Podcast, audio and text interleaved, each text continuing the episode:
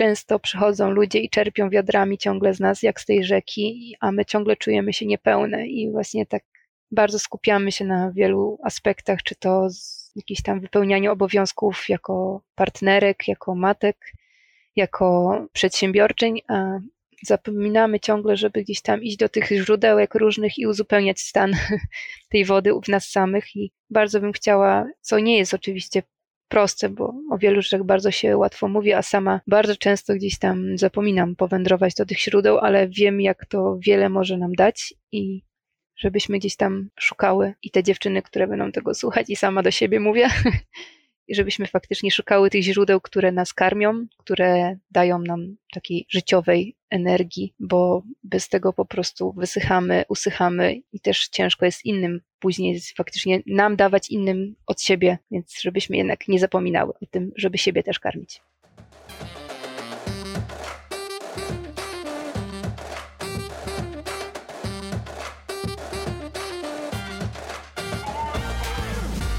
Cześć, tu Ania. Zapraszam do Pracowni Dziewczyn. Pracownia Dziewczyn to cotygodniowe rozmowy z dziewczynami i kobietami na temat edukacji. Edukacji tej szkolnej, czasem akademickiej, a już na pewno tej życiowej. Dokąd miała zaprowadzić, a dokąd zaprowadziła. O wyborach, o porażkach, o pracy kobiet, z kobietami i nad sobą. Dzisiaj w pracowni osoba, która ponoć w kręgach fotograficznych jest znana, a ja nie wiem o niej nic. Prawie. Będę odkrywać ją przez tę rozmowę. Fotografka samouk, rękodzielniczka, autorka albumu fotograficznego Księga Przywołania i e-booka Prawda w portrecie. Jej iPhone'owy blog utkany z emocji ukazuje również podtytuł, a może stary tytuł, by uciec od codzienności. Czy sama autorka jest uciekinierką od codzienności? Anita Oblicka, być może bardziej kojarzona pod nazwiskiem Suchocka lub ksywką Ajfe. Pochodzi z Jeleniej Góry. Na studia pojechała za przyjaciółmi do Poznania, chcąc wyrwać się z małej mieściny. Rozpoczęła studia na kosmetologii, ale te okazały się niewypałem i rzuciła je po dwóch miesiącach. Postanowiła wyjechać za granicę, zarobić na aparat. Wyjechała, choć ta decyzja nie spotkała się z entuzjazmem, jak mówi. Pojechałam, zarobiłam i wróciłam z małym, ale wystarczającym budżetem i sporą dawką pokory. Na studia wróciła, jak mówi, dla swojej mamy. Wybrała dziennikarstwo w trybie zaocznym w Łodzi. Finalnie skończyła je we Wrocławiu. Przez rok pracowała jako redaktorka portalu o modzie i to była jej jedyna praca na etat. Podsumowuje, że ze studiów dziennikarskich nic nie wyniosła. Ma absolutne ADHD twórcze, potrafi zarywać noce ucząc się tworzenia lalek z porcelany, ozdabiania tortów czy ceramiki, ale to cytuję stosunkowo niedawno – nauczyła się mówić głośno, że jest dobra w fotografii, mimo że działalność fotograficzną otworzyła w 2011 roku, a jej nazwisko i styl są rozpoznawalne w branży. Otoczona rodziną od 10 lat mieszka znów w swojej ukochanej kotlinie jeleniogórskiej i wcale nie spieszy się jej do dużych miast.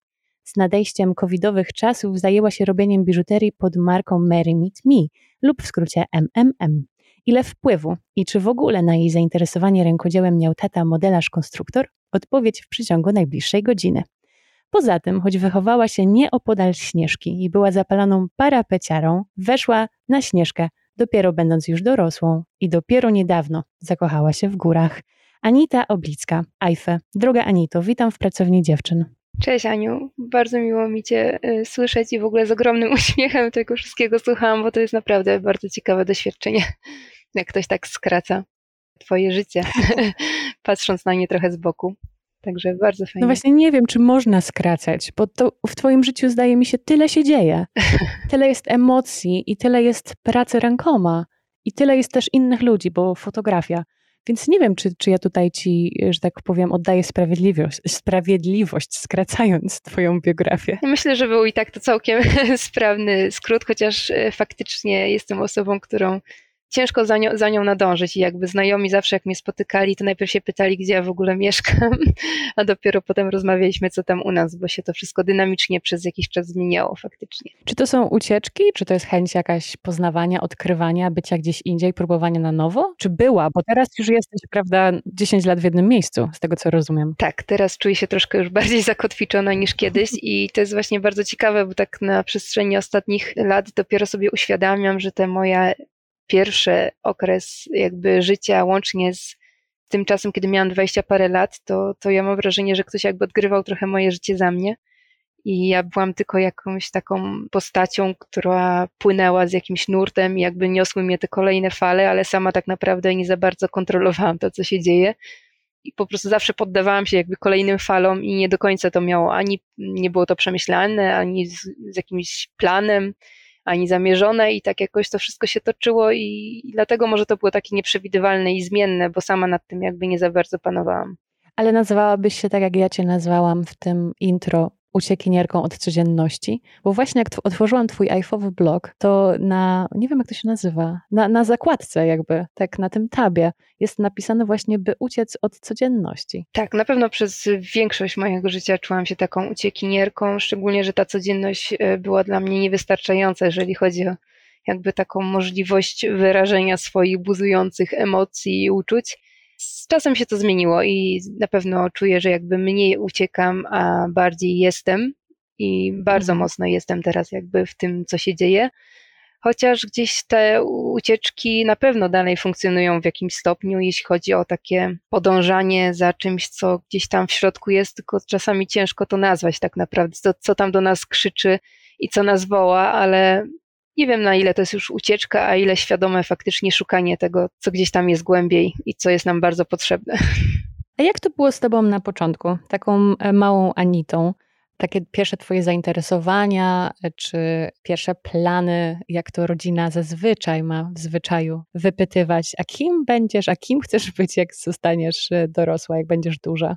To jak to było z tobą? Ze mną było ogólnie tak, że ja y, nigdy nie miałam konkretnych planów na siebie. Jedyna wizja, którą faktycznie miałam jako dziecko, myślałam, że będę archeolożką, ale to tylko dlatego, że wydawało mi się, że to polega na szukaniu dinozaurów. Kiedy mnie uświadomiono, że to jest coś więcej, to niestety e, ta wizja trochę legła w gruzach.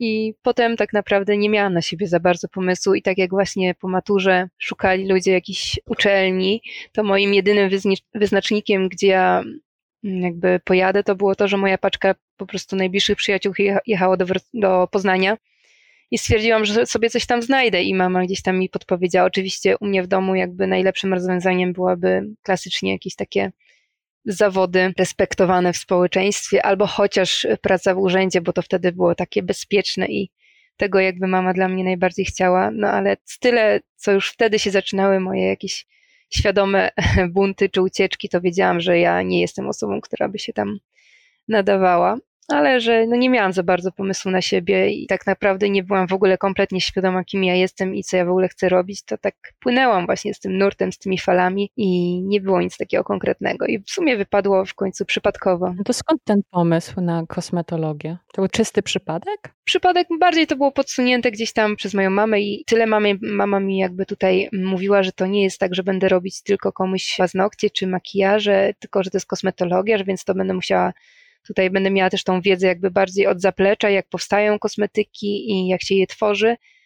Później jakby uczelnia to zweryfikowała i okazało się, że jednak miałam przez te pierwsze miesiące tylko pracownię taką typowo praktyczną, czyli właśnie robienie komuś paznokci i nie żeby było coś z tym, coś akurat z tym złego, ale ja osobiście byłam skrajnie jakby nieodpowiednią osobą do tego, bo nigdy ani się sama tym nie interesowałam, jeśli chodzi o moje własne paznokcie, tym bardziej nie chciało mi się tego robić u kogoś innego. No i mhm. jakby tutaj się to skonfrontowało, ta wizja, że to nie będzie jednak tworzenie czegoś w laboratoriach, tylko faktycznie po prostu praca taka typowo manualna i nie było to nic dla mnie pasjonującego, więc a już byłam mniej więcej wtedy na tym etapie, że już ta fotografia gdzieś tam wkraczała do mojego życia i stwierdziłam, że to chyba jest jednak ta droga, żeby te swoje buzujące emocje w ten sposób właśnie przekazywać dalej. No i uciekłam po raz kolejny. A dzisiaj jesteś kobietą bardziej z makijażem, czy bardziej bez? Zdecydowanie bez i to już od wielu lat nie maluję się praktycznie wcale. Nie w sumie to wcale, nawet nie, że praktycznie tylko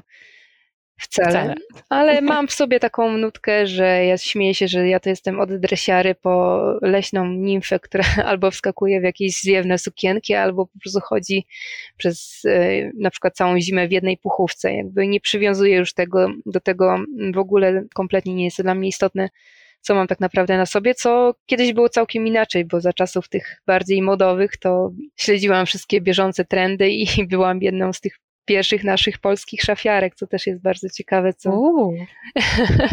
tak, wywodzę się jakby z tych kręgów pierwszych szafiarek, co jeszcze robiłyśmy pierwsze zloty w Krakowie i z dziewczynami, które teraz robią faktycznie no, karierę dość dużą w tej branży, to, ale to też wiele z nas poszło różnymi ścieżkami. Ja akurat całkowicie odeszłam od mody, ale faktycznie bardzo mile wspominam tamte niewinne czasy pokazywania siebie w różnych stylizacjach na blogu. A to przez to, czy przy okazji właśnie takiego zainteresowania modą trafiłaś później po tym dziennikarstwie na etat redaktorki w, na portalu modowym? To się tak naprawdę zaczęło w tym samym czasie. Jak zaczynałam pracę jako ta redaktorka, to w tym samym czasie też założyłam tego bloga i to były, ojejku, to już nawet nie pamiętam, który Aha. to był rok, ale to był gdzieś 2000 e, myślę, ósmy, coś takiego, siódmy, ósmy, nawet może wcześniej. I to faktycznie były takie początki, początki, co zaczynałyśmy z dziewczynami, które właśnie już też mają dość spory staż. I no, śmieszne to było, bo to było takie wtedy fajne, niewinne czasy i jakby faktycznie chodziło o pokazywanie jakichś różnych stylizacji swojej szafy, to nie były codziennie nowe ubrania przesyłane tonami przez marki i kampanie za wiele tysięcy złotych. Z czasem jakby odeszłam od tego i faktycznie poszłam bardziej w tą codzienność i, i te emocje i uczucia, ale bardzo nadal mile wspominam tamte początki. Czyli też początki, to były chyba całkiem początki blogosfery w Polsce, prawda? To były tak, jedne z tych takich początków faktycznie, to były takie czasy, no jakby pokazać skalę, że jak powstawał każdy nowy blog modowy z jakimiś, gdzie dziewczyny pokazywały swoje stylizacje, to po prostu znało się każdą dziewczynę, w sensie każdą jedną nową, był nawet spis blogów szafiarskich i jak robiłyśmy pierwszy zlot e, taki szafiarek, to był faktycznie kilkanaście nas tam było. No i także to były bardzo niewinne początki i wtedy jakby no nikt nie wiedział tak naprawdę, co my robimy. Jakby nie było takiego pojęcia za bardzo jak blok modowy. No kiedyś to w ogóle szafiarka, później zaczęło to bardziej profesjonalnie nazywać, że to jest blok modowy ale to były tak, to były takie początki, początki. Ale powiedziałaś, że jak e, właśnie zrezygnowałaś z tej kosmetologii, już e, zaczęła się, czy, czy zaczęłaś budować i myśleć bardziej o jakiejś ścieżce w fotografii. Jak w ogóle zaczęła się Twoja pasja fotograficzna? Czy był jakiś taki moment, kiedy to faktycznie e, zaczęło zeskakiwać? Czy to tak było organicznie, naturalnie wyrosło? Jak to wyglądało? Tak naprawdę to wszystko zaczęło się troszkę od drugiej strony, bo jak wylądowałam na tych pierwszych studiach w Poznaniu, to jakby szukając sobie jakiejś tam pracy dorywczej, jednej z wielu dziwnych prac, trafiłam też do takiej agencji jakby modelek, nie żadna jakaś tam topowa, ale gdzieś tam można było sobie coś dorobić i wtedy jakby zaczęła się taka trochę moja przygoda, że, że stawałam przed obiektywem innych fotografów. I gdzieś tam coś już powoli, jakieś zdjęcia próbowałam robić, ale to było wszystko takie bardzo, bardzo niewinne i jakby krążyło tylko wokół autoportretów, które były bardzo mocno przerabiane później w programach graficznych, bo jakby jakość tamtejszych aparatów była gorsza niż obecnie średniej jakości komórki, więc bardzo mocno te zdjęcia przerabiałam. W sumie tak naprawdę robiłam z nich grafiki. Gdzieś tam chodziło o to, żeby pokazać te swoje mroczne, nastoletnie uczucia, bo to były dość e, mroczne zdjęcia. I właśnie będąc później tą osobą, która stała po drugiej stronie, gdzieś tam dowiedziałam się od fotografów o takim forum, które wtedy funkcjonowało i to było forum ProModels i tam byli właśnie fotografowie, modelki. I tam gdzieś w jednym z tych wątków ktoś wrzucił taki, bo ja jakby na tym etapie moja świadomość fotografii to polegała na tym, że jest coś takiego jak gazeta pani domu, e, są zdjęcia do legitymacji i to mniej więcej ten, ten poziom, to nie były żadne, absolutnie żadna sztuka wyższa, tylko po prostu w ogóle tak? nie kojarzyłam fotografii z czymś, co w ogóle nie, nie wiązała się dla mnie fotografia z emocjami, może tak. Po prostu było to tylko tak formalnie, jakby, no, że każda gazeta jakieś tam zdjęcia musi mieć. Ale też niekoniecznie sztuka. Nie, nie, to nie była w ogóle dla mnie sztuka, to było tylko takie bardziej rzemieślnicze podejście. I w momencie właśnie, kiedy trafiłam na to forum, to jakby no nie, nie umniejszając, ale sam poziom jakby tych osób, które tam wrzucały zdjęcia w sporej większości był jakby bardzo średni i nie było tam absolutnie nic takiego, co bym mogła powiedzieć, że mnie zachwyciło. Ale ktoś właśnie otworzył taki wątek, żeby się podzielić inspiracjami. I tam faktycznie ktoś powrzucał linki do takich osób jak Peter Lindbergh i inni tacy fotografowie, którzy faktycznie robili już coś więcej. I pamiętam, że to był taki moment objawienia, że to jest po prostu wow, że można robić takie fotografie i że te fotografie mówią do mnie. I mimo, że jakby nie doceniam jakby całej twórczości takiego fotografa, ale tam było takie jedno zdjęcie właśnie, które mam, mam wrażenie, że to wszystko się od niego zaczęło. I to było zdjęcie Andrzeja Dragana i to było zdjęcie goryla za kratami. I niby tylko zdjęcie i w ogóle nie związane z modą, z modelingiem, ale ja pamiętam, że to zdjęcie po prostu wywoła, wywołało wtedy we mnie ogromne emocje i to było takie w ogóle olśnienie, że fotografia może takie coś człowiekowi zrobić. I jakoś tak powoli zaczęłam powoli dreptać w tym kierunku, żeby faktycznie te zdjęcia tworzyć. No zaczęło się od tych autoportretów i bardziej chodziło o jakąś taką wylanie tych swoich dziwnych uczuć, a potem dopiero zaczęły się już przygody z agencjami modelek, gdzie ja już robiłam dziewczynom różne testy i jakoś tak dalej się potoczyło już z górki. Jaka jest dzisiaj Twoja lista inspiracji, jeżeli chodzi na przykład o portrety, czy o takie łapanie emocji na zdjęciach? Od wielu lat tak naprawdę nie mam żadnych fotografów, których bym śledziła na bieżąco i są oczywiście nazwiska, które w jakiś sposób mnie ukształtowały i to byłby właśnie chociażby właśnie Peter Lindbergh, który podchodził inaczej do fotografii kobiecej, ale to od wielu, wielu lat tak naprawdę ja już nie oglądam prawie w ogóle fotografii, jeśli chodzi o fotografów. Są jakieś bliskie mi osoby, które są mi bliskie z wielu względów i ich fotografia też mi jest bliska i tylko jakby jest pewną częścią tej osoby, dla której e, ja ją śledzę, ale sama fotografia w sobie to już bardzo dawno nie jest dla mnie źródłem inspiracji do tworzenia. To już jakby dawno jestem taki, na takim poziomie, że, że gdzieś tam czuję, że to, co chcę tworzyć, to wywodzi się z wielu innych rzeczy niż same obrazy. Co to są za inne rzeczy? Hmm, na przykład przy tworzeniu Księgi Przywołania to były bardziej takie doświadczenia z przebywania z innymi kobietami i faktycznie chęć pokazania tej mocy, którą mamy i to jest bardzo trudny temat tak naprawdę dla mnie do opowiadania, jeżeli chodzi o relacje z kobietami, które jest teraz dość mocno popularne pod hasłem siostrzeństwo, bo, bo jakby poznałam sama z, z różnych tam źródeł różne podejścia, jeśli chodzi o takie możliwość też spłaszczenia tego do dość e, popularnej mody, gdzie nie mam nic przeciwko, jeżeli ta moda faktycznie ma robić dobre rzeczy, to ja zawsze jestem za tym, żeby coś, co jest popularne, jeżeli robi dobro, niech robi, niech będzie jak najbardziej popularne, tylko, że właśnie przez to troszkę ciężko się o tym rozmawia pod tym względem, że ta bliskość kobiet potrafi być tak niesamowicie potężna, to, to nawet słowo piękna to jest za mało, to jest po prostu coś tak potężnego, co mi dało w życiu osobiście bardzo dużo i chciałabym to w jakiś sposób właśnie chociażby oddawać też przez to, co ja robię. I wiem, że to mój, moja jakby fotografia portretowa w dużej mierze właśnie opiera się na tym, żeby dawać kobietom siłę i ta księga też chciałam, żeby w jakiś sposób e, chociaż minimalną część tej siły oddała, bo tam są różne historie i to nie chodzi tylko o jakby wsparcie siebie nawzajem, ale są tam historie chociażby utraconej miłości, bo jedna z tych części jest na przykład taka wyjątkowa, że miałam sfotografować bardzo bliską dla mnie ważną osobę i jakoś odkładałyśmy, odkładałyśmy bardzo długo nasze spotkanie, aż w końcu pewnego dnia bardzo mnie mocno uderzyło, że muszę zadzwonić e, do tej osoby i zadzwoniłam do niej w dniu, kiedy zmarł jej mąż. I to było bardzo takie mocne uderzenie i przyjechałam faktycznie do niej dwa tygodnie później i zrobiłyśmy te zdjęcia, tylko że one już były o czymś innym, ale o czymś równie ważnym i pięknym i też były o miłości, tylko że po prostu troszkę inny sposób. I działy się na tych sesjach naprawdę wyjątkowe rzeczy i można byłoby to Właśnie, ciężko mówić o takich rzeczach, które wykraczają poza jakieś e, rozumowanie ludzkie, ale trzeba tego doświadczyć.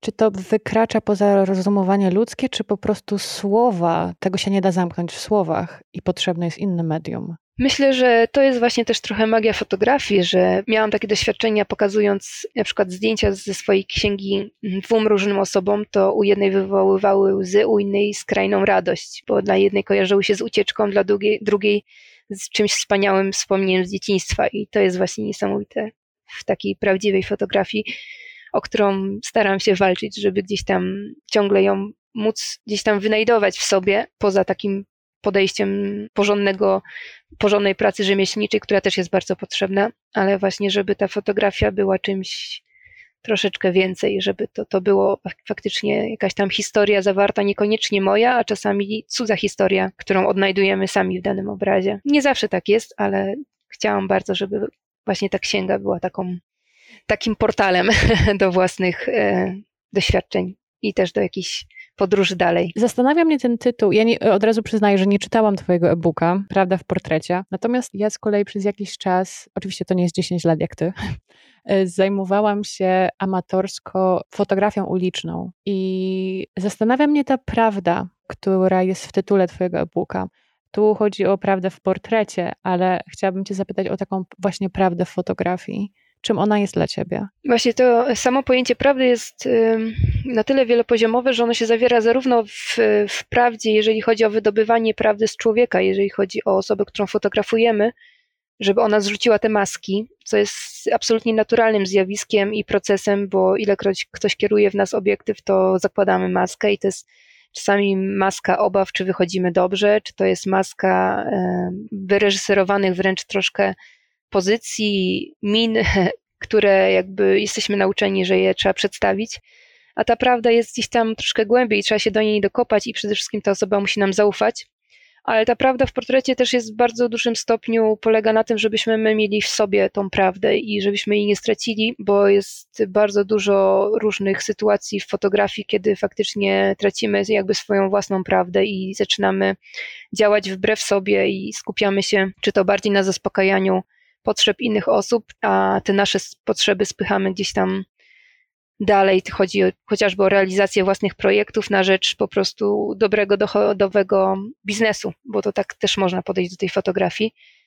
I nie mówię, że to jest coś złego, bo na pewno może, można robić swoją pracę bardzo dobrze, zarabiać na niej dobre pieniądze i zadawalać bardzo dobrze nadal ludzi. I nie mówię, że trzeba zawsze szukać czegoś więcej, bo to nie o to chodzi. Ja wiem, że ja akurat jestem taką osobą, która musi zawsze to, to więcej gdzieś tam znajdować i stąd ta różnorodność rzeczy, które robię, bo nigdy nie potrafiłam tak się zatrzymać na czymś na dłużej i dlatego też ta fotografia przeplata się z tym rękodziełem, żeby mogła odpoczywać nawzajem od tych rzeczy, bo jak coś zaczyna przez dłuższy czas gubić gdzieś tą prawdę, to zaczyna być dla mnie bardzo wypalające, męczące i stąd też miałam wielokrotnie kryzysy, że odkładałam aparat na wiele miesięcy, czasem nawet na rok. I akurat u mnie ta prawda no jest na tyle silnym powołaniem, że, że po prostu, że gdy jej nie ma, to ja nie to, że przestaję pracować, bo czuję się jakby odpowiedzialna absolutnie też finansowo za moją rodzinę. I także ja mam to pokłady, że nie tylko sobie gdzieś tam bujam w chmurach i, i robię sobie co chcę, ale faktycznie staram się łączyć i te kwestie zarobkowe i to życie w zgodzie ze samą sobą, żeby to gdzieś jednak nie uciekało. Zastanawiam się właśnie, mm, jest takie słowo angielskie, nie wiem, czy to można tak powiedzieć, że jest się tak zaangażowanym emocjonalnie, ale chodzi mi o coś bardziej niż tylko zaangażowany emocjonalnie. Chyba uciekają mi słowa. Trudno jest złapać to znaczenie, które chcę, ale jest takie słowo właśnie angielskie, że jest się tak zainwestowanym, że jest się invested in something, że po prostu ta odskocznia jakaś w jakiś sposób, czy to jest właśnie rękodzieło, e, jak u ciebie na przykład ostatnio biżuteria, że ona musi być. Nie wiem, czy to też chodzi o takie zaangażowanie emocjonalne na, u ciebie, że, że właśnie jest szansa, czy jakaś obawa, że mogłabyś się wypalić. Ja się wypalałam się już wielokrotnie, wiesz, to jest też taki temat, gdzie się fotografowie bardzo boją przyznawać do tego, że się wypalili w czymś. Ja się wypalałam i jestem osobą, która ogólnie się spala. I czasami spalam w ten dobry sposób, czasami y, się wypalam, bo oddaję czemuś za dużo, po prostu bez no to taki prosty przykład, prawda? Jak się człowiek ciągle tylko coś od siebie bardzo dużo daje, a nie bierze, to się w, pewnym momencie po prostu te zasoby kończą, obojętnie jaka, jaką byśmy dziedzinę życia do tego nie, nie wzięli. Ja w fotografii jestem taka, że jeżeli robię komuś sesję portretową, to ja nie jestem tylko widzem tej osoby, tylko ja faktycznie wchodzę w tą relację i bardzo dużo od siebie daje emocjonalnie i gdzieś tam w pewnym momencie te zasoby się wyczerpują, szczególnie, że jako fotograf jestem tą osobą bardziej prowadzącą mimo wszystko, bo to ja jakby robię te całe akrobatyczne różne rzeczy podczas rozmowy i, i fizyczne, które finalnie, żeby było to wszystko najtrudniejsze, to mają być niezauważalne dla osoby, którą fotografuję, tak. że ona ma się po prostu czuć jak jest na spacerze, to jest jedyne jej zadanie, że ma się dobrze czuć i spędzać miły czas, a gdzieś tam faktycznie osoba, która chce zrobić to piękną fotografię, to musi naprawdę jak e, balansować na, na linię nad, nad przepaścią, żeby z jednej strony tą osobę otwierać, z drugiej strony, żeby jej nie przycisnąć i żeby być tą jednak taką osobą, przy której można rozmawiać, można się otworzyć. Jest to trudne i wiesz co, takie poczucie tego, co powiedziałaś a propos tego bardziej większego zaangażowania, to ja ostatnio sobie uświadomiłam, ostatnio to już było chyba z 2-3 lata temu podczas jednej sesji bardzo wyjątkowej dla mnie, kiedy na koniec sesji po prostu dziewczyna mnie spytała się, a co ty chcesz robić? I to, to była tak akurat wyjątkowa sesja, że naprawdę poruszyła mnie pod wieloma względami i ja po prostu tak z biegu powiedziałam, nawet nie wiem skąd się to wzięło, że chcę pomagać kobietom. I to coś, co, coś więcej to jest poczucie misji i mi się wydaje, że ja to poczucie misji trochę u siebie odnalazłam i fotografia na pewno jest na czele tego wszystkiego, dzięki czemu po pierwsze mogę coś dawać i nie chodzi tylko że osobie fotografowanej, że potrafię jej pokazać coś więcej o, jej, o niej samej i to często jest bardzo dużo pięknych rzeczy, ale też dawanie ludziom jakichś odczuć, e, jakichś przeżyć, e, może też poczucia, że nie są sami w niektórych uczuciach, dlatego też czasami piszę dużo o swoich emocjach, chociaż to też jest czasami kosztowne, ale wydaje mi się, że jest to potrzebne. I jest takie gdzieś poczucie misji, że, że mam na tyle dobre życie, że chciałabym chociaż w taki sposób móc się dzielić czymś dobrym, taka część. Może to dla kogoś jest nic, oczywiście, że może ktoś mieć takie poczucie, że, że to są dużo ważniejsze sposoby, na które można pomagać. O tym nie mówimy, o tym nie mówimy, to ważne co dla ciebie. No, ale jest takie poczucie zawsze, że wiesz, że, że jednak to jest taka dziedzina, że można byłoby ją bardzo spłaszczyć, ale wydaje mi się, że już na tyle dużo dostałam takich czułych świadectw od innych osób, że jednak to coś daje dobrego, więc tego się trzymam. A jest coś, Anito, co ta fotografia przez tyle tych lat nauczyła cię o sobie samej, o, co, o co byś jej nie podejrzewała w zasadzie? Tak, i na pewno teraz nie przypomnę wszystkich lekcji, ale jedna z takich, która mi przychodzi do głowy, e, bo pamiętam, że napisałam o niej właśnie chociażby w e-booku, to było właśnie to, że zawsze odkładam siebie gdzieś tam mimo wszystko na później i że to doprowadza właśnie do takiego mm, w pewnym momencie już zatracenia jakiejś energii do tworzenia, gdzieś tam faktycznie się zostawiało siebie troszkę dalej, mimo że teoretycznie można powiedzieć, że wybrałam taki zawód, tak się moje życie potoczyło, że no czego tutaj zazdrościć, prawda? Czy, czego, znaczy, co tutaj w ogóle mogę narzekać, że można mi tylko zazdrościć, bo ktoś obserwując e, pracę na przykład fotografa, właśnie a propos reportażu z zewnątrz, mógłby powiedzieć, że dziewczyna chodzi e, na reportaż, zarabia tyle, co jest e, dobra pensja teoretycznie w jeden dzień, oczywiście to nie trwa jeden dzień, ale w jeden dzień, naje się, potańczy i w ogóle wszyscy się cieszą i to jest takie proste. A jak, jak w ogóle można mieć dość takiej pracy? No można mieć i to bardzo. To jaki jest koszt?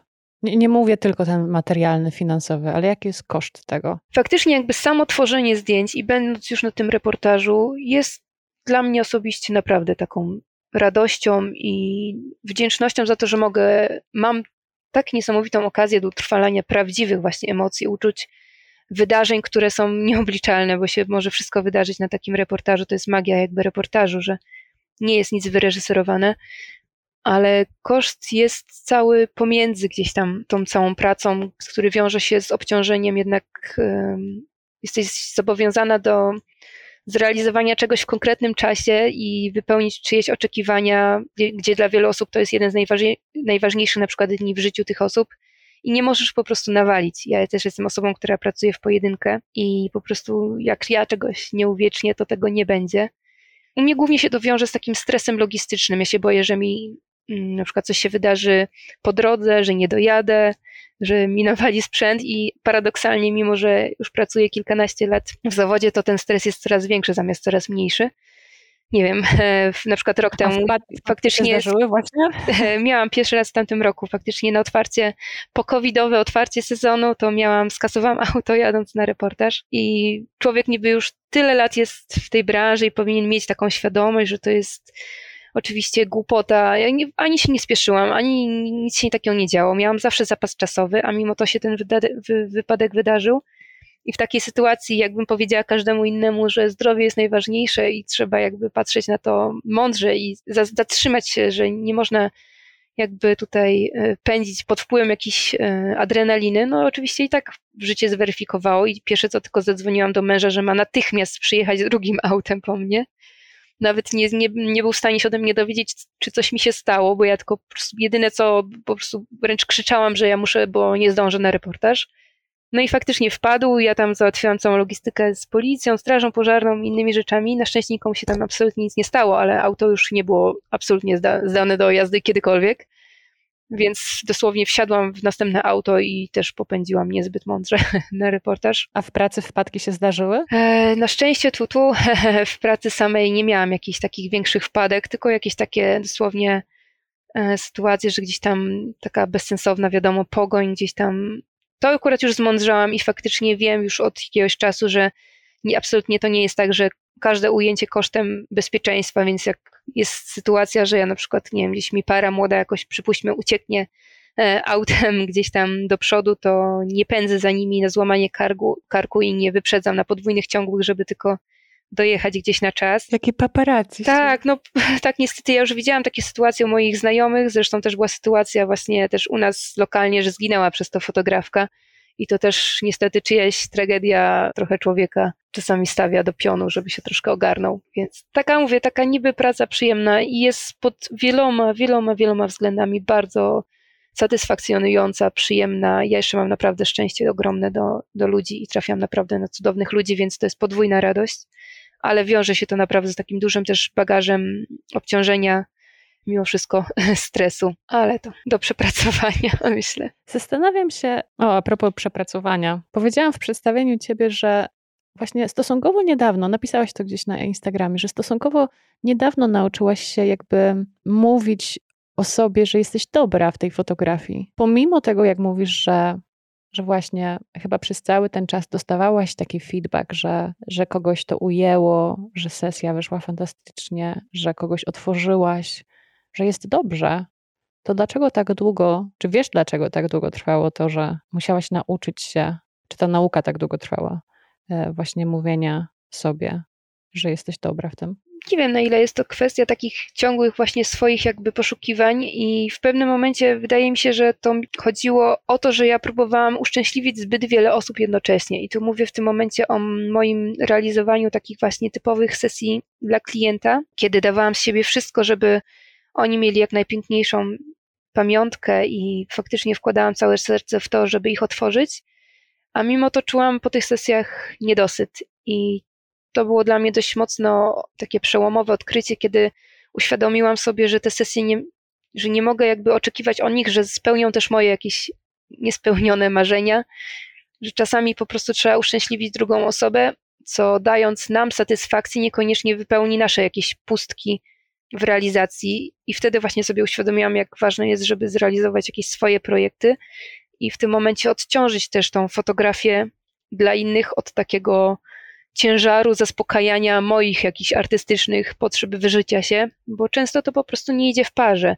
I mimo, że wiem, że zrobiłam dobrą robotę i te osoby będą bardzo zadowolone i że te zdjęcia są porządne, to gdzieś to nie było to, co jakby nakarmi ten mój głód wewnętrzny jeszcze dalszego wyrażenia samej siebie, bo czasami ciężko jest wyrazić siebie przez cudze e, historie. Czasami jest to bardzo pomocne, w ten sposób można coś opowiedzieć, ale czasami, czasami to jest za mało. I właśnie to jest takie, bardzo mnie to otworzyło w momencie, kiedy uświadomiłam sobie, że potrzebuję też właśnie poszukać czegoś dla siebie, dla siebie, bez spełnienia oczekiwań E, innych osób. I nawet nie chodzi czasami o mm, same osoby, w które fotografuję, ale nawet zdarzały się takie sesje, że się zapraszało stylistkę, fryzjerkę powiedzmy i piękną modelkę i teoretycznie wszystko było jakby podane na tacy.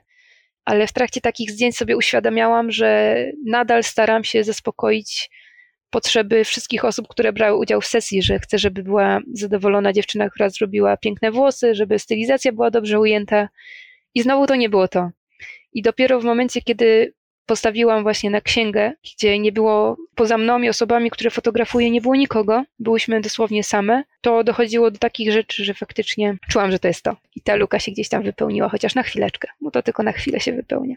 Napisałaś mi, że wróciłaś na studia mm, dla swojej mamy. Czy to też było jakieś takie w cudzysłowie uszczęśliwiania? Tak, jak najbardziej, bo ja czułam, że te studia akurat, akurat w tamtym czasie, w tym przypadku nie były mi do niczego potrzebne. Teraz osobiście uważam, że można byłoby naprawdę z tego ogromnie skorzystać i są osoby, które dają tego świetne świadectwo. Na przykład, nie wiem, w internecie może kojarzysz Segrita, jest świetna Matylda, która też właśnie jako osoba już dorosła poszła na studia, jakby z tego niesamowitą ma i przyjemność, i też daje później dużo fajnych rzeczy innym osobom ja na tamten moment absolutnie nie czułam, żeby to mi coś miało dać i tylko wiedziałam, że dla mojej mamy jest to ważne, żeby miała takie zabezpieczenie w postaci tego papierka z wykształceniem wyższym. I no nie czuję do tej pory, nie, nie czuję absolutnie, żeby te studia mi cokolwiek dały i można byłoby doszukiwać się, że to dziennikarstwo, że blog, ale to były studia zaoczne, które ja traktowałam jakby bardzo tylko na zasadzie, żeby to zaliczyć i nie miałam tam takich zajęć, które by mnie ani zapasjonowały, więc to było takie typowo niestety dla papierka tylko funkcjonowanie. Rozumiem. A jak ty dzisiaj podchodzisz do edukacji właśnie takiej formalnej? Też jesteś mamą, masz synów, którzy też się uczą teraz i są w systemie edukacji. Jak e, zmieniło się, nie zmieniło się Twoje podejście, jak teraz Ty jesteś odpowiedzialna za, do pewnego stopnia za naukę nowego, kolejnego pokolenia? Myślę, że bardzo się zmieniło, znaczy nawet nie tyle zmieniło, co jakby sobie uświadomiłam, jak to funkcjonuje, bo ja akurat jestem taką osobą, która miała zawsze świadectwa z paskiem i jakby szkoły kończyłam z, nawet z nagrodą prezydenta za, na, na wyniki w nauce, więc to nie jest tak, że jakby ja byłam jakąś osobą, która się nie lubiła albo nie umiała uczyć, bo faktycznie te średnie były zawsze wysokie i tylko, że ja byłam osobą typowo, która meldowała się w domu i pierwsze co to się tłumaczyło, dlaczego jest piątka minus, a nie piątka.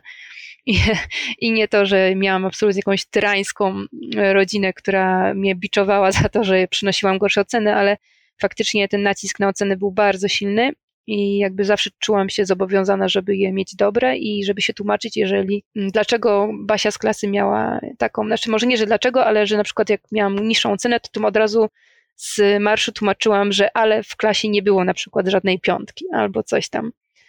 Więc to miałam bardzo mocno zaprogramowane. Myślę, że dlatego, że akurat na takim etapie też gdzieś tam moich rodziców ta edukacja gdzie moja mama po prostu faktycznie też była pilną uczennicą i dzięki niej dostała akurat na tamte czasy bezpieczną posadę w urzędzie. Po prostu wiem, że to było jakby z myśli, że chcieli dla mnie dobrze. No ale to bardzo życie ciekawie weryfikuje, jak to wszystko się potoczyło, gdzie akurat mam tatę, który nawet nie ma matury, a jest tak niesamowitą też zaradną osobą życiowo, że myślę, że to po nim mam gdzieś tam to szukanie e, i że sobie zawsze poradzę finansowo. Nigdy nie miałam takiego poczucia, że zabraknie mi pieniędzy. Mimo, że nie zarabiałam kiedyś jakichś nie wiadomo jakich pieniędzy, to zawsze miałam poczucie, że jak pieniądze będą potrzebne, to ja znajdę sposób, żeby je zdobyć. I to chyba przez tą różnorodność właśnie. No a tata, tata, który jest y, y, modelarzem, modelarz, konstruktor, jest ten wpływ, czy był ten wpływ taty właśnie na to twoje zainteresowanie rękodziełem?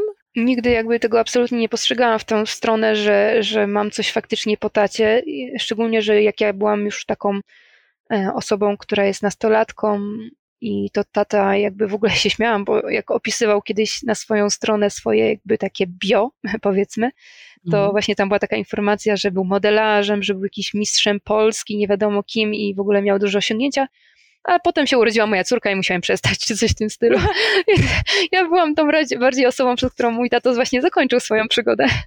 Tak. tak, że on musiał wtedy po prostu wrócić do rzeczywistości, zająć się rodziną i szukać różnych, różnych prac.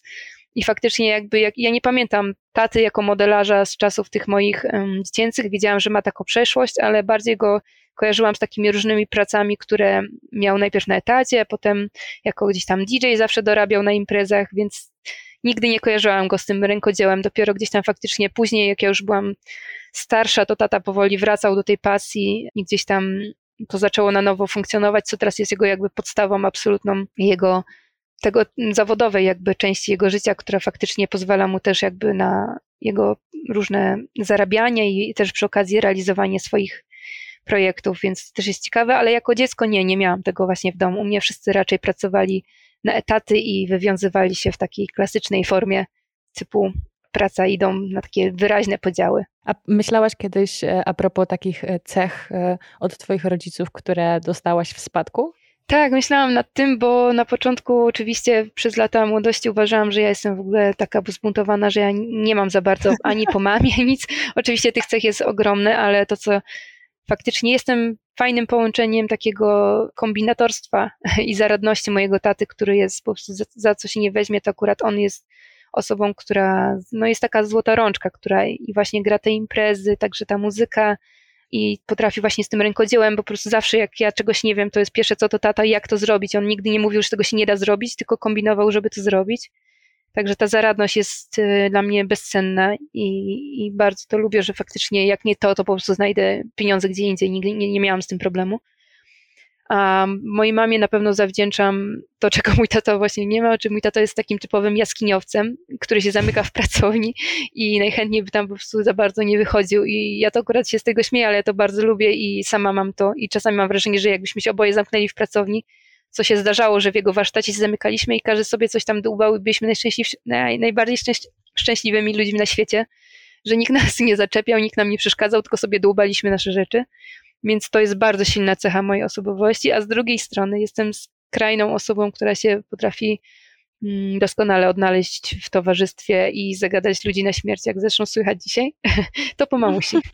To po mamusi, tak, taka wygadana jestem, chociaż moja mama akurat y, jest jeszcze większą petardą, jeżeli chodzi o energię, o taką dobrą energię, którą niesie do, do ludzi, więc taką otwartość, mm, serdeczność, i taką chęć aż za bardzo czasami tłumaczenia wszystkich i doszukiwania się dobrych intencji, to mam, to mam po niej. A czy jest jakaś taka cecha, albo jakaś taka lekcja w cudzysłowie, albo wartość, którą ty byś y, tak z perspektywy bycia mamą chciała przekazać swoim synom?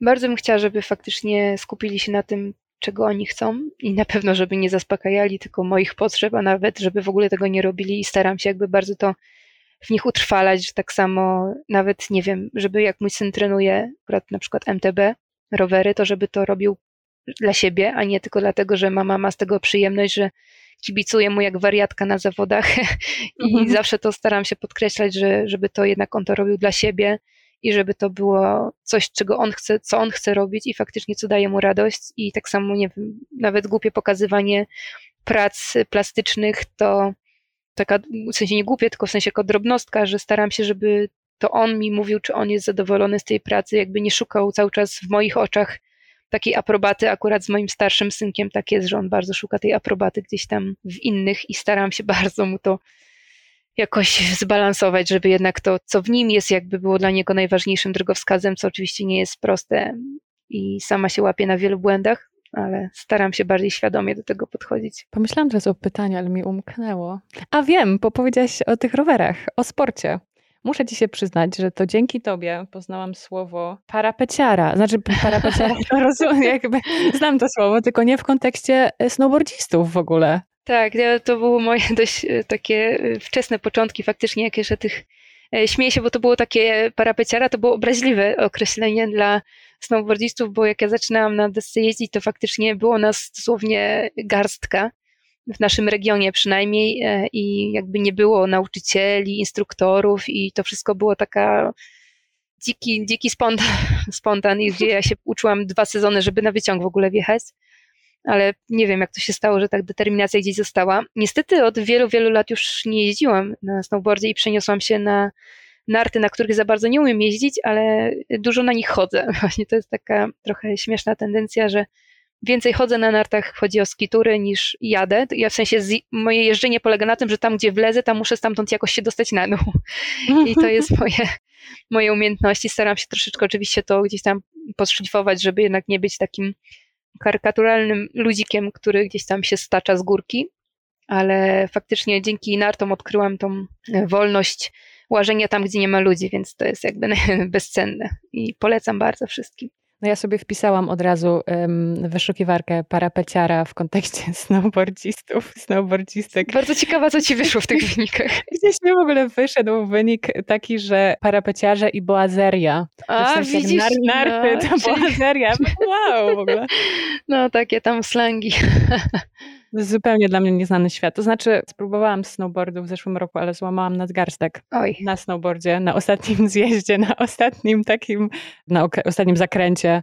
Ale co, chodzisz teraz więcej po górach, tak? Poznajesz bardziej góry z tego, co mój research mi mówi że wracasz do korzeni, zdaje się. Wracam do korzeni, które były we mnie tak naprawdę, o których nie wiedziałam, bo ja tutaj mieszkałam faktycznie w Kotlinie ale nie byłam człowiekiem chodzącym po górach. Ja bardziej faktycznie na szczęście zawdzięczam rodzicom to, że spędziłam ogromną część dzieciństwa w lasach, ale na płaskim. A góry przyszły dopiero później, jakby zostały pokazywane już, jak miałam 20 parę lat, przez inne osoby bliskie. I takim byłam trochę i tak szwendaczem na przyczepkę trochę do tych osób, bo, bo jakby sama nie byłam świadoma tego, co robię. I dopiero gdzieś jak zaczęłam powoli gdzieś tam wkraczać też w te tereny bardziej biegowe i faktycznie zaczęłam robić sobie treningi, takie samotne wybiegania w góry, to zaczęłam te góry faktycznie odkrywać i doceniać niesamowitą energię, magię, to coś, co one dają faktycznie, po co ludzie w nie chodzą. Teraz dopiero zaczynam powoli, ludku bardzo, dopiero zaczynam tak jakby wierzchołek tego poznawać.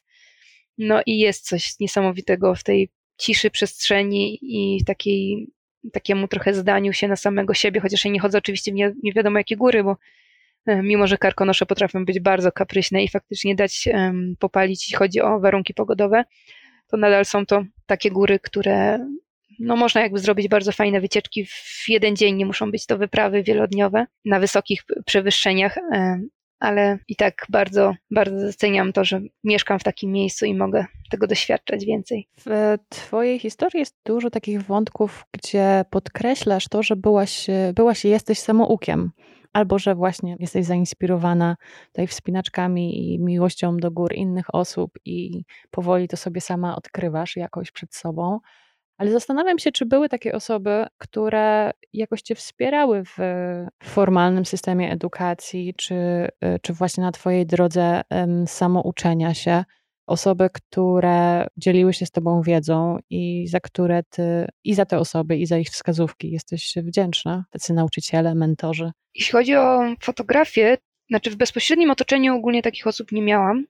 Na pewno, bo mnie nikt się nie interesował ani w rodzinie, ani wśród bliskich jakoś szczególnie fotografią, więc ja faktycznie dzięki magii internetu odkryłam takie osoby i trafiając na różne takie typowe portale dla twórców różnych, jak kiedyś to był taki Digard chociażby, czy różne fora, to gdzieś tam szukałam takich osób i faktycznie miałam taką mm, bliską osobę, to był Konrad Jakubowski, to też był fotograf, który był bardzo takim bliskim przyjacielem, który otworzył mi faktycznie oczy na taką fotografię, która jest czymś więcej. Także bardzo myślę, jemu dużo zawdzięczam. I potem dopiero pojawiły się faktycznie w moim życiu jakieś konkretne też osoby, które mnie wspierały ogólnie jako człowieka, przy okazji wspierały tą twórczość i to są też inne rękodzielniczki i to się zaczęło gdzieś wszystko budować w takie niesamowite więzi, które faktycznie niosą człowieka. I po prostu bardziej to chyba chodziło o osoby, które ogólnie były mi bliskie jako bliskie osoby, a że one same często też tworzyły, to się jakoś to wszystko razem łączyło. Też moje początki fotografii to też z moją bardzo bliską przyjaciółką Anią Pinkowską zaczynałam, więc też miałam o tyle fajnie, że jak zaczynałam reportaże, akurat ja jakby Anię wkręciłam w fotografię, ale reportaże zaczynałyśmy we dwie przez pierwszy tam okres czasu, więc yy, tak naprawdę to twu, ta twórczość otworzyła mi drzwi na wspaniałe osoby, które potem zaczęły gdzieś tam iść ze mną przez to wirtualne i później też rzeczywiste życie i były ze mną i, i na pewno ogrom, ogromnie dużo im zawdzięczam i tak naprawdę teraz dopiero mam takie gdzieś tam fizyczne wsparcie, kiedy mój mąż na przykład ze mną też pomaga mi, współtworzy ze mną też tą rękodzielniczą część e, biznesu, ale też fotograficznie oczywiście też jak była księga przywołania, to też starał się e, mnie wesprzeć, chociażby nawet, że podsunął mi aparat analogowy, gdzie wiedział, że chcę zacząć gdzieś tam, gdzieś tam przygodę z nim, więc też jak najbardziej on mi teraz towarzyszy, ale tak w tych wcześniejszych latach to raczej to było faktycznie szukanie takich dobrych dusz w internecie. No i na szczęście ten internet był i, i pomógł. A były, powiedziałaś przy, przy fotografii, ale teraz też właśnie o osobach, z którymi mm, i zaczynałaś, i e, czy, czy właśnie ten reportaż, i wsparcie od innych osób e, z otoczenia. Czy dostałaś, czy czujesz tak, patrząc na swoje, z perspektywy na swoją ścieżkę, czy dostawałaś, dostałaś dużo wsparcia od kobiet? Bo też mówiłyśmy o tym siostrzeństwie, prawda? Właśnie, czy, czy to jest puste słowo, czy to się tak teraz za dużo o tym mówimy, staje się wyświechtane, może zupełnie niepasujące.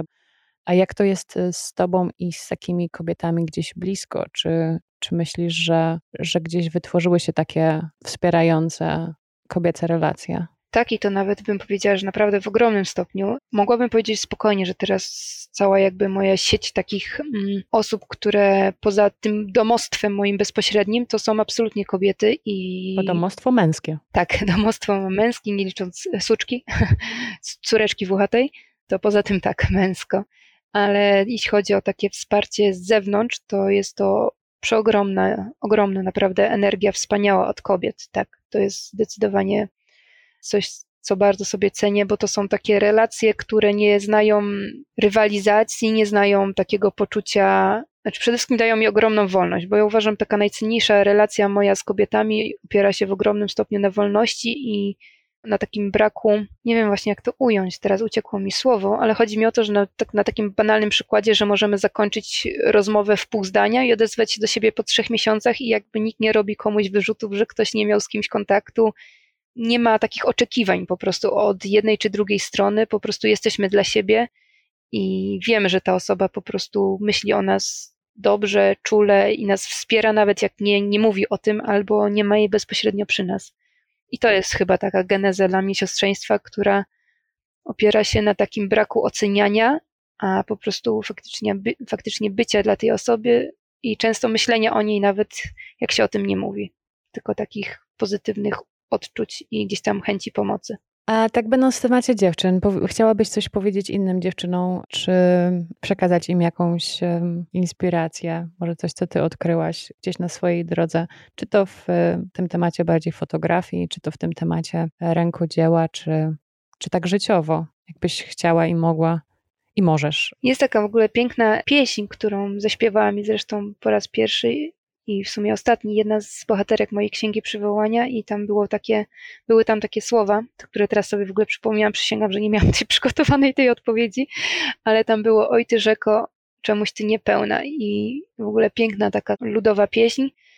I właśnie chodzi o to, że tak często przychodzą ludzie i czerpią wiadrami ciągle z nas, jak z tej rzeki, a my ciągle czujemy się niepełne. I właśnie tak bardzo skupiamy się na wielu aspektach, czy to jakieś tam wypełnianiu obowiązków jako partnerek, jako matek, jako przedsiębiorczyń, a zapominamy ciągle, żeby gdzieś tam iść do tych źródełek różnych i uzupełniać stan tej wody w nas samych. I bardzo bym chciała, co nie jest oczywiście proste, bo o wielu rzeczach bardzo się łatwo mówi, a sama bardzo często gdzieś tam zapominam powędrować do tych źródeł, ale wiem, jak to wiele może nam dać i żebyśmy gdzieś tam szukały i te dziewczyny, które będą tego słuchać, i sama do siebie mówię, i żebyśmy faktycznie szukały tych źródeł, które nas karmią, które dają nam takiej życiowej energii, bo bez tego po prostu wysychamy, usychamy i, i też ciężko jest innym później faktycznie nam dawać innym od siebie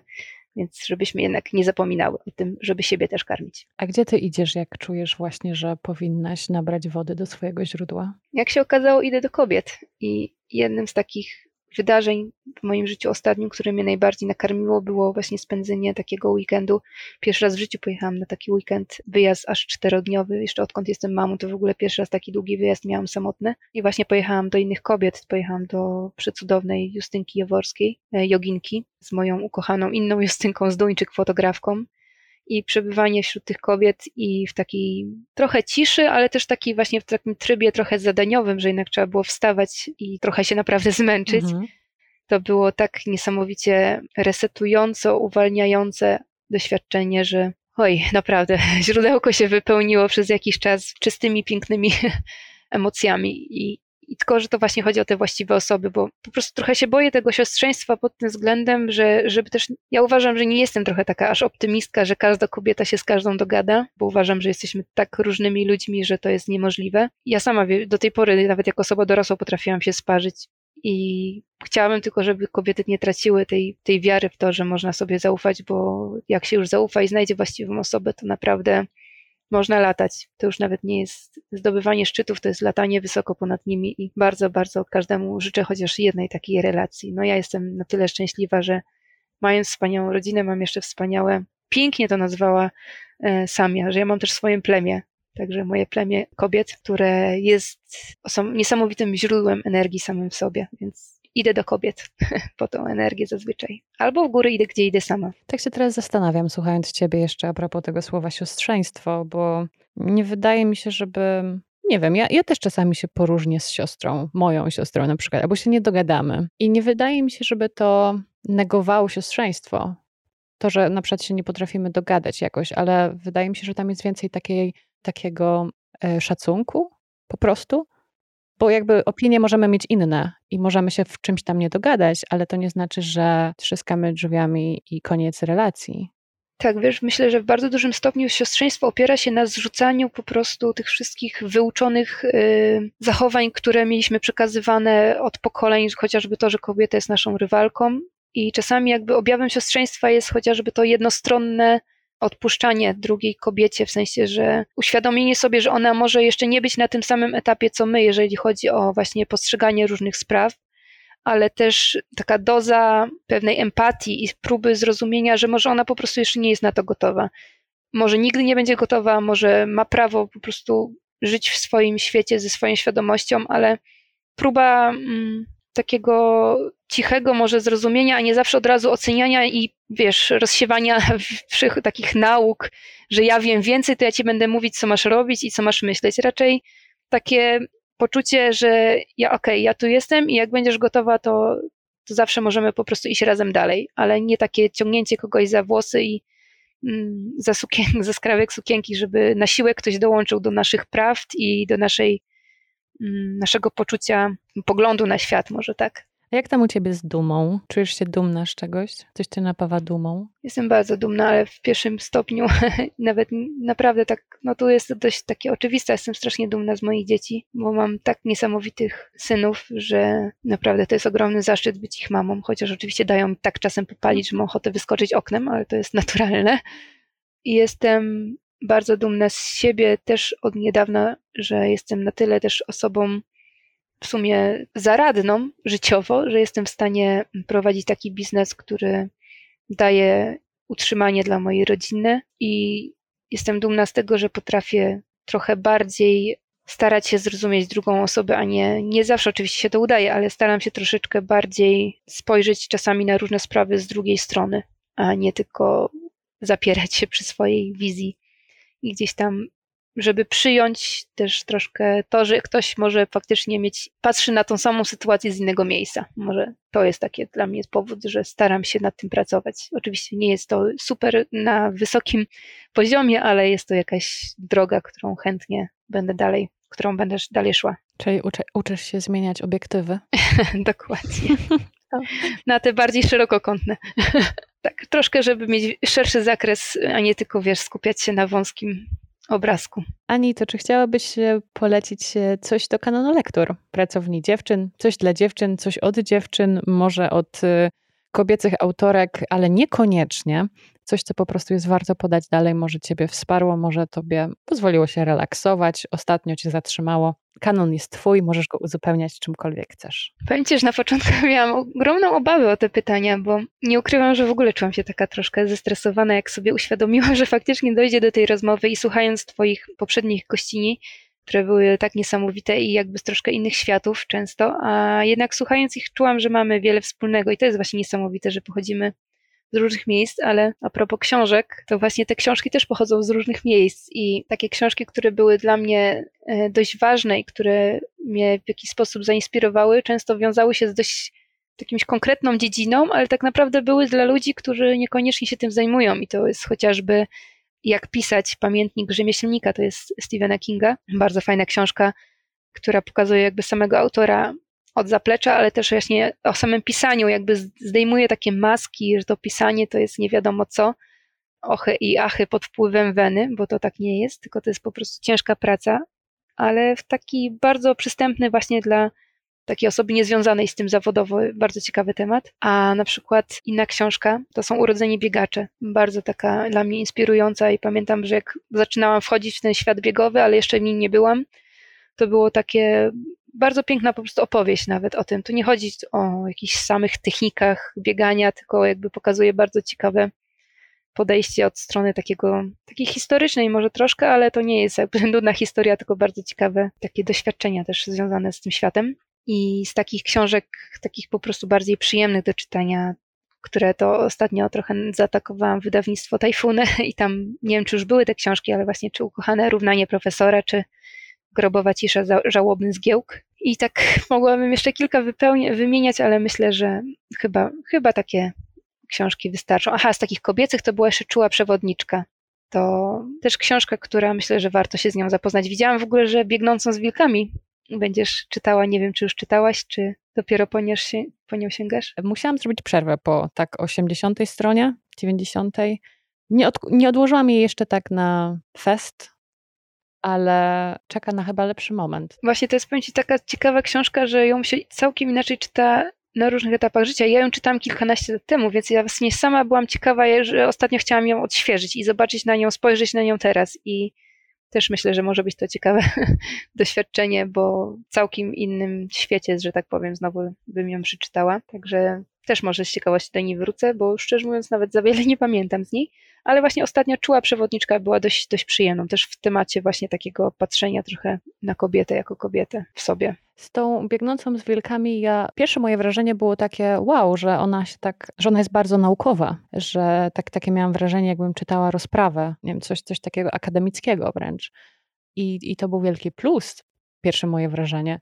Natomiast potem jakoś tak mnie, nie wiem, chyba troszeczkę się zraziłam taką, że, że tego jest za dużo w pewnym sensie, że jest za dużo mhm. przeżywania. Y, to nie, nie elokwencja, zapomniałam tego słowa. Też na E.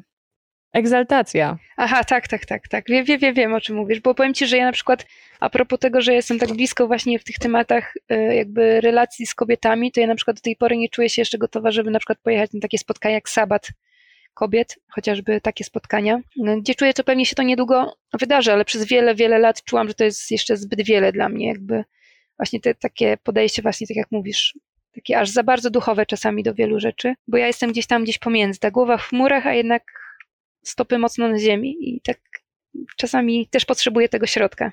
No niemniej, tak jak mówię, nie, nie jest ona odłożona na fest, ale jakby nie jest przekreślona, Myślę, mhm. że, że do niej wrócę. Czułam przewodniczkę, czytałam, mam, troszeczkę mnie zirytowała, szczerze powiedziawszy, miejscami. E, uważam, że... To ja miałam też takie uczucie, ale uważam, że właśnie ja miałam no tak, że dobrze. czasami myślałam, czasami przy, przytakiwałam głową, że mówię tak, tak o to chodzi, a czasami czułam się też właśnie podirytowana, także chyba coś, coś w tym jest. No właśnie, może, może to dobrze, że irytuje miejscami, natomiast więcej takiego, takiej pracy ze sobą, dała mi książka, o rany, y, Droga Artysty. A, to ja wiesz co, zaczęłam tą książkę czytać jak najbardziej, ale w momencie, kiedy przeszło do pracy, to nie, już dalej nie ruszyłam, bo bałam się, że zacznę coś, czego nie skończę, więc to jest mój e, bardzo duży lęk, mhm. E, że ja coś zacznę robić i nie mam na tyle determinacji, żeby to ukończyć, więc właśnie zatrzymałam się w momencie, kiedy miał być dzień pierwszy ale sama książka była ciekawa do tego momentu. Okay. Właśnie mnie, mnie bardzo odpowiadała ta forma, że teraz będziemy pracować ze sobą i to, co ja tam sobie przepracowałam na tych właśnie porannych stronach i tak dalej, to mi dużo dało i miałam wrażenie, że właśnie ta czuła przewodniczka liznęła na mnie temat. Albo po prostu mm -hmm. już byłam w tych miejscach już to widziałam, już to przepracowałam w sobie jakoś. A to wiesz, to mnie zachęciłaś, to może w końcu jednak e, hmm. tą, otworzę tą książkę na tej zakładce i ruszę tam dalej troszkę, bo chyba, bo wiem ogólnie ta książka jest bardzo polecana faktycznie przez wiele osób, które znam, też są mi bliskie i też są właśnie faktycznie z tą twórczością związane i muszę w końcu chyba spróbować. No troszeczkę wymaga czasu, bo, bo to jest 12 tygodni i no i no właśnie są te zadania i tak dalej. Nie każdemu to może odpowiadać, ale, ale mi akurat e, dała, wydaje mi się, więcej niż, niż przewodniczka. O, ale a propos, e, a propos tego e, kanonu lektur pracowni, to ja tu wyczułam, że jak, jak się pojawiło to pytanie, to, to stres mija u ciebie, że jakby to pytanie, tobie, czy, czy dobrze roz, zrozumiałam, że to pytanie zwiastuje koniec rozmowy i Nie, wiesz co, mi się z tobą bardzo dobrze rozmawia, tylko oczywiście ja mam jak zwykle z tyłu głowy yy, myśli, że ja e, za dużo mówię, za mało przekazuję i tak czasami jest taki lęk, yy, że, że gdzieś tam te słowa za, trochę za bardzo płyną, a, a gdzieś tam zawsze z tyłu jest, że, żeby to było wartość, prawda, dla, tego, dla tej osoby, co siedzi po drugiej stronie i ciężko to wszystko tak poskracać, żeby faktycznie coś przekazać. Chociaż ja nie, nie, bardzo jestem fanem przychodzenia do rozmowy z misją.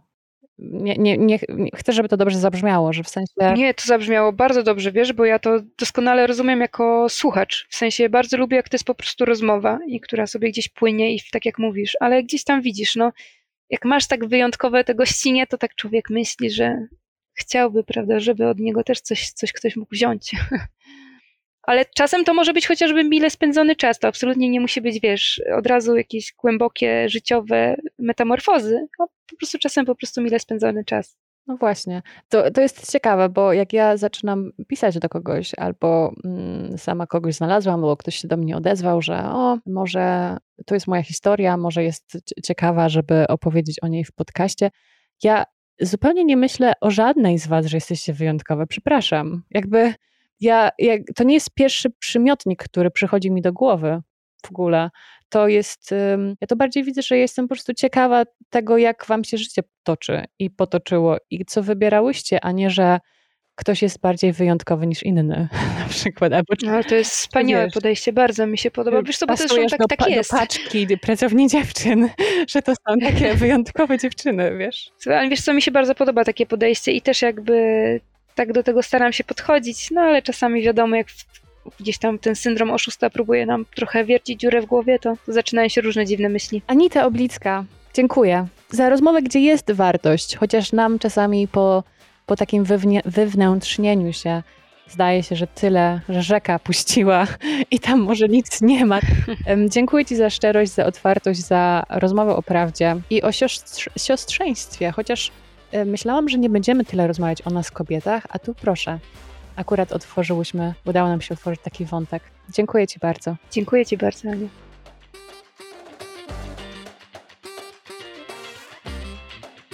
Zapraszam na kanały Anity w mediach społecznościowych na Instagram, iPhowy czy Mary Meet Me, gdzie można podziwiać rękodzieło Anity. iPhowy i Mary Meet Me znajdziesz również na Facebooku, a w opisie odcinka razem z poleceniami do kanonu Lektor Pracowni są też adresy stron internetowych Anity.